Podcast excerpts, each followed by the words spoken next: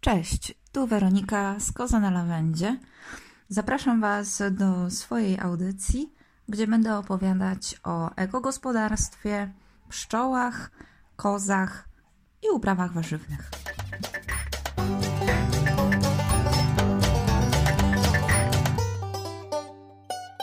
Dzisiaj mam dla Was kogoś specjalnego. Jest to gość Płonka Podleśna, Natalia, która zajmuje się różnymi cudami związanymi z ziołami, grzybami i wszelkimi tymi rzeczami, które interesowały kiedyś czarownice. Dzień dobry Natalio. Hej, nazywam się Natalia Załęcka-Pyć, mieszkam w mikrowioseczce Podleśna na Warmii i zajmuję się chwastami, zielskim, badylami oraz właśnie grzybami.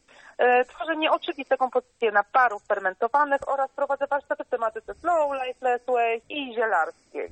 Powiedz mi Natalio, od jak dawna zajmujesz się tymi wszystkimi dziwnymi czary-mary rzeczami? Tak naprawdę od szczeniackich lat biegałam po nieużytkach rolnych, nazwijmy to w ten sposób, w pobliżu rodzinnego domu. E, lubiłam biegać po pastwiskach, łąkach e, i bagnach w szczególności, najbardziej mnie to miarały one.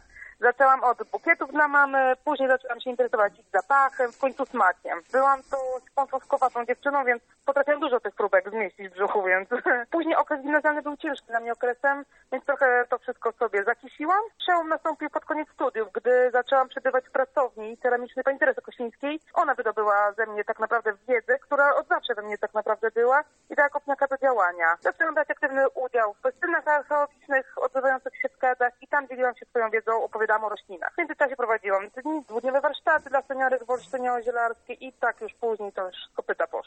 Od kiedy tak zajmujesz się e, zielarstwem, produktami, które tworzysz, e, czyli jakieś mgiełki, zapachy, bądź mieszasz herbatki, te, które później sprzedajesz na różnego rodzaju jarmarkach? To się zaczęło dokładnie już wtedy, rok temu, 25 czerwca, gdy już Facebooka otworzyłam, otworzyłam się na świat internetowy. Wtedy już tak naprawdę zaczęłam łączyć te wszystkie rzeczy i otwierać się na ludzi i im to pokazywać, sprzedawać w ten sposób. Rok temu ponad, no.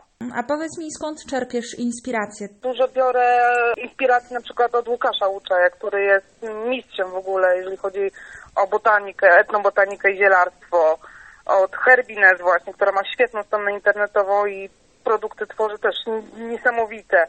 Ze, z różnych grup zielarskich, naprawdę, jest tego teraz multum, tylko trzeba wiedzieć jak czerpać wiedzę. Oczywiście też z archaicznych książek. Na przykład ostatnio dostałam od dziewczyny, która nie potrzebowała gdzieś tak koło 10, nie no, przesadziłam, pięciu książek zielarskich, bo już jej nie były potrzebne, więc ja je wykorzystuję. I tam dzisiaj czytałam też niesamowite rzeczy. I cały czas pogłębiam tą wiedzę dzięki temu.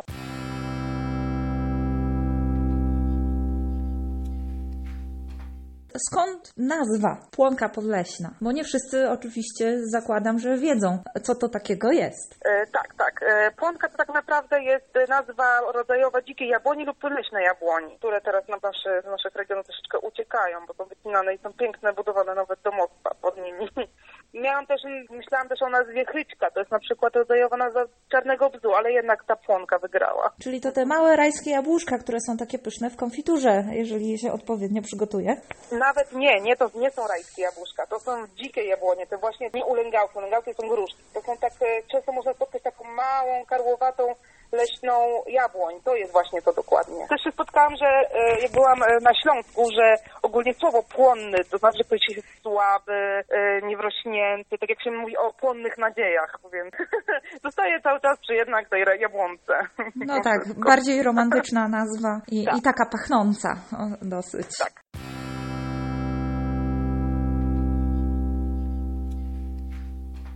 Skąd pomysły na te twoje mgiełki, które tworzysz? I w ogóle jak ty to robisz? Bo op opisujesz, jak opowiadasz o tych swoich produktach, to opisywałaś mi, co ty tam nie dodałaś. Dla mnie to taka alchemia trochę i podejrzewam, że dla słuchaczy też będzie to troszeczkę takie czary-mary, ale chciałabym, żebyś powiedziała, co dodajesz, jak robisz i jak powstają te twoje piękne zapachy. Więc tak, jeżeli chodzi o mgiełki magnezowe, to jest tak naprawdę bardzo łatwy produkt, który można w warunkach domowych zrobić. jeżeli chodzi o samo e, stworzenie tego, to jest chlorek magnezu, woda destylowana, demineralizowana oczywiście opcjonalnie i olejki eteryczne, które są tak naprawdę dodatkiem. Najważniejsza jest woda i e, chlorek magnezu w proporcji pół na pół. To jest najlepsze moim zdaniem stężenie. A powiedz, I czy to ma tak? właśnie jakieś właściwości specyficzne? Tak, oczywiście, dostarczamy w ten sposób magnez do organizmu. Już badania dowodzą już od wieków tak naprawdę, że niestety, istety przez skórę przechodzi nie tylko właśnie mgiełka, czyli magnez, który spryskujemy sobie ciało, ale też inne, gorsze rzeczy niestety. Ale no, mówię o plusach tego, to tak, e, magnez dostaje się do organizmu poprzez skórę. Już jest to, to udowodnione. Tak samo jak kąpiele magnezowe się bierze, tak samo jak maści się używa i tak dalej, i tak dalej. I to w ten sposób tak samo działa. Czyli na przykład spryskujemy sobie stopy przed snem i wtedy dostarczamy magnez przez całą noc. A olejki eteryczne to jest dodatkowy bonus tak naprawdę. Aromaterapia dodatkowo, czyli na przykład lawenda, którą dodaję do wyciszającej swoje mgieł, uspokaja. Są też rzeźkie, czyli tam mamy dużo cytryny, dużo bergamotki, która nas troszeczkę też orzeźwia na przykład. Co oprócz tych mgiełek? Ja wprawdzie znam mniej więcej Twój repertuar zielarski, ale nie wszyscy jeszcze kojarzą płonkę podleśną i Twoje wyroby. Także jakbyś mogła przybliżyć, co Ty tam miksujesz, suszysz, kisisz, fermentujesz. Opowiedz coś więcej o tym. Muszę Wam jeszcze powiedzieć, że płonka, czyli Natalia, przyjeżdżała do nas na gospodarstwo i zaopatrywała się w dużej ilości pionu. Dzięki niej pozbyłam się chociaż trochę tej dzikiej uprawy, którą, która zagłuszała nasz tymianek. Tak, dzika uprawa, ale naprawdę tak ciężko znaleźć piełun tak na dziko rosnący, że to się nawet nie nie sposób wyobrazić, a na szczęście niechcący właśnie się spotkałyśmy i się okazało, że tutaj na gospodarstwie u Weroniki jest multum tego piołunu. Ja używam piołunu przede wszystkim do poduszek siednikowych, które tworzę, czyli siano. Tak naprawdę to jest też e, kompozycja roślin e, zielarskich, tak jak koniczyna, tam krwawnik i mlecz i wszystko. I to wszystko łączę razem z piołunem i tworzę poduszki siennikowe, dzięki którym lepiej się śpi. Łączę z piołunem, łączę z macierzanką, e, z chmielem teraz mam zamiar i jeszcze z lawendą i też właśnie od Weroniki. Mam No tak, po, po lawendę zapraszam. Dzisiaj akurat cieliśmy kolejne kwiaty. Mimo, że jest późno, to z bardzo późnego wysadzenia mamy urodzaj. Ale powiedz mi, czy każdy sobie może zrobić taką poduszkę i czy to jest bezpieczne? Oczywiście, że każdy może sobie zrobić. Nawet e, można spróbować na początek od takiej małej mikropoduszeczki. Sobie położyć obok i zobaczyć, czy ten zapach też nie będzie drażnił. Nie wszyscy lubią mocne, intensywne zapachy, bo to będzie intensywny zapach. Zależy też, jakie zioło się dodam. Do lawenda no wiadomo, że to już jest naprawdę mocno aromatyczne zioło. E, można spróbować właśnie z chmielem. Ona fajnie wycisza. Wiadomo, no, chmiel bardzo dobrze wycisza, bo na mieszankach różnych uspokajających się znajduje. Wystarczy zmieszać to. Czy byłoby to też bezpieczne dla dzieci? Bo wiem, że kilka osób, które nas słucha, ma dzieci. No i ja przede wszystkim też mam dzieci. A warto by było tak pomyśleć o tym, żeby na przykład na lepszy sen coś takiego sobie stworzyć. Tak, jak najbardziej. Kwestia tego uczulenia, które teraz jest wszędobylskie tak zwane, na pyłki, na właśnie na trawy, to trzeba na, naj, najpierw na początek zobaczyć, czy dzieciaczek nie jest w ogóle uczulony na pyłki. Najważniejsze. A poduszka lniana czy bawełniana? Poszewka. Ja, ja preferuję bawełniane jednak. Są delikatniejsze i nie zabierają tak dużo właśnie tych aromatów, bo len jednak mocniej tkany, że to tak nie przychodzi mocno.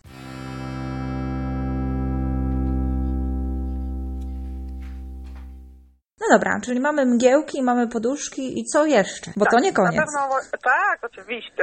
Naprodukowałam się tego. Więc tak, jeżeli chodzi o moje fermenty, to tak zwane herbaty fermentowane. Mo- Moim popisowym numerem, nazwijmy to, jest Iwan Czaj, czyli Kiprej u mnie nazywany. To jest wierzbówka kiprzyca, e, fermentowana w sposób, tak jak czarna herbata jest fermentowana i zielona nie jest fermentowana, tylko suszona. I w ten sposób, jak czarną herbatę Hindusi robią, ja robię w ten sposób nasze zioła pobliskie. Właśnie tak jak wcześniej wspomniałam, wierzbówka kiprzyca, to była herbata jeszcze na naszych terenach wcześniej niż czarna herbata do nas przywędrowała. Więc tak naprawdę jest naszą praherbatą. Więc e, jest e, delikatna w smaku, bardzo przypominająca właśnie te liście herbaciane. I w ten sposób też robię na przykład pokrzywę, robię nawłoć, rdesowiec z Japonii. Teraz mam zamiar nawet dodawać, powoli łączyć zioła z grzybami suszonymi. To już będzie w ogóle magia, jak już to się zacznie. Białoporkiem brzozowym dzisiaj właśnie go zbierałam, żeby go połączyć w mieszance herbatowej. Brzmi bardzo ciekawe. Zawsze jest czas na zbieranie ziół. Kiedy trzeba zacząć e, zbierać zioła? Kiedy jest najlepszy moment i jak długo to trwa? Jeśli chodzi o zioła, to już powoli sezon się tak naprawdę kończy. Już e, w tym momencie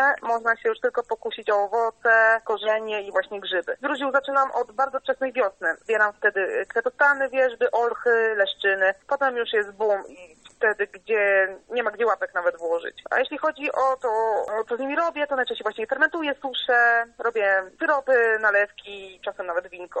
No, brzmi smakowicie, jak najbardziej. A mm, miałabyś jakiś taki szybki przepis z głowy na coś ciekawego? Nie wiem, no robi się coraz chłodniej, to pewnie jakaś herbata smakowita, taka jakaś, nie wiem, rozgrzewająca, może antybakteryjna, przeciw y, przeziębieniu, profilaktycznie. Co byś poleciła? Fajnie, e, teraz fajnie zebrać owoce, które teraz e, jest ich multum. Na przykład jarzębinę można zebrać, tylko pamiętać trzeba, że trzeba ją trochę przemrozić. Owoc jarzębiny można połączyć właśnie z owocem dzikiej róży.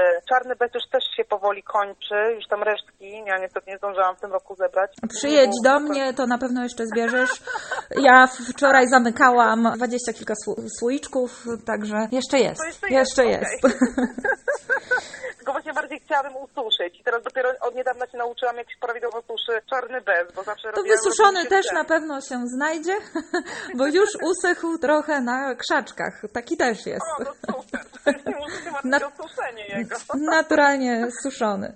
No ale ci przerwałam, mówisz o takich herbatach owocowych. I powiedz mi, czy na przykład e, teraz zebrane jakieś tam owoce, powiedzmy ten czarny bez, jarzębina czy, czy dzika róża, jeżeli ktoś sobie ususzy je i załóżmy, że ma suszarkę taką do grzybów bądź do owoców i połączy to z jakimiś różnymi liśćmi, nawet z tą standardową herbatą, to można w taki sposób sobie robić napary? Ale oczywiście właśnie. A jakie To jest proporcje? pierwszy sposób, ja od tego zaczęłam tak naprawdę. Od łączenia czarnej herbaty, yerby, od zielonej herbaty z ziołami naszymi, tak naprawdę z owocami, z jabłkiem suszonym, to jest standard. O, jabłko suszone. Suszyć sobie jabłko, gruszkę można ususzyć też i fajny aromat się robi. A jak proporcje później stosujesz? Jeżeli mamy taki mały słoiczek tej herbaty, takiej pomieszanej, czy robimy to tak standardowo, czyli powiedzmy łyżeczka herbaty, zalewać to? Jaka szkoła? Wrzątkiem, 80 stopni, 60 stopni? Podpowiedz. Więc tak, jeżeli chodzi o wrzątek, wrzątkiem zalewamy najczęściej korzenie, wrzątkiem zalewamy e, grube liście, wrzątkiem zalewamy też łodygi. To, co jest takim mocno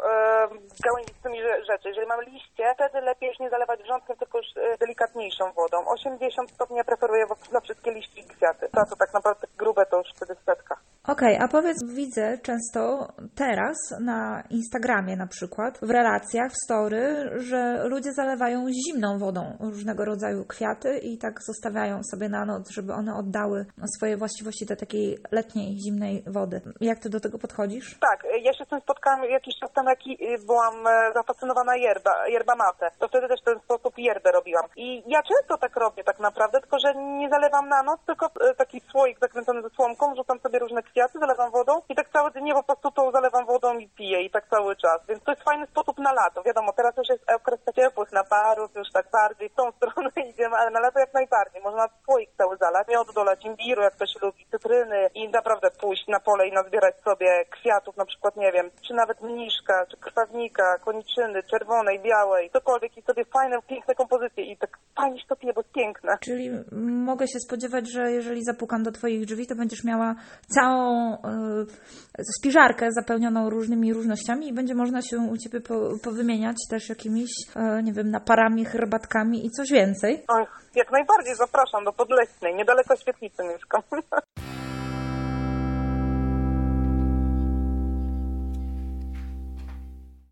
Widziałam też, że robisz różnego rodzaju warsztaty. Y, Na czym one polegają i co Ty tam pichcisz? Tak, ostatnio prowadziłam, e, prowadzę często warsztaty we Frączkach i tam z paniami e, mam albo warsztaty zielarskie, ewentualnie ostatnio miałam ze, właśnie takie w klimacie zero waste, tam rozmawiałam z paniami na temat jak przechowywać jedzenie, jak nie marnować jedzenia. Robiłyśmy z obierków ziemniaka na przykład chipsy, dzieci były zachwycone, zjadły całą michę.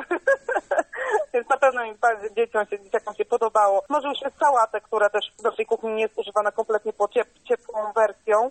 A jeżeli chodzi o zielarskie, to miałam dwie, dwa spotkania na słono i na słodko i wtedy też pikciłyśmy funkię, którą też uwielbiam na słono. Ja w ogóle jestem bardziej słoną osobą, ja nie lubię słodkich rzeczy i dla, dla, dla mnie cierpienie było robienie słodkich rzeczy, ale też się jak najbardziej udało. Też Pani mam nadzieję, że dzięki takiej jakiejś wiedzy też e, wzbogacą swoją kuchnię. To teraz e, powiedz mi jeszcze tak e, troszeczkę na zakończenie, gdzie można Cię znaleźć, obserwować, zagadać do Ciebie jakieś media społecznościowe? Tak, mam stronę na Facebooku Słonka i na Instagramie najbardziej. Oczywiście mam też maila, wszystkie też tam, mam swój tele, mój telefon, można do mnie zawsze zadzwonić, napisać. Jestem bardzo otwarta na ró- różne, różne fajne eventy.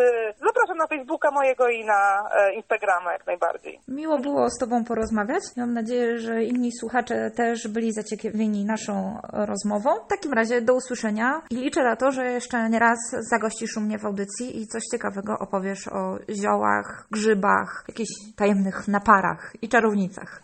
Oczywiście, dzięki wielkie, fajnie się bawiłam.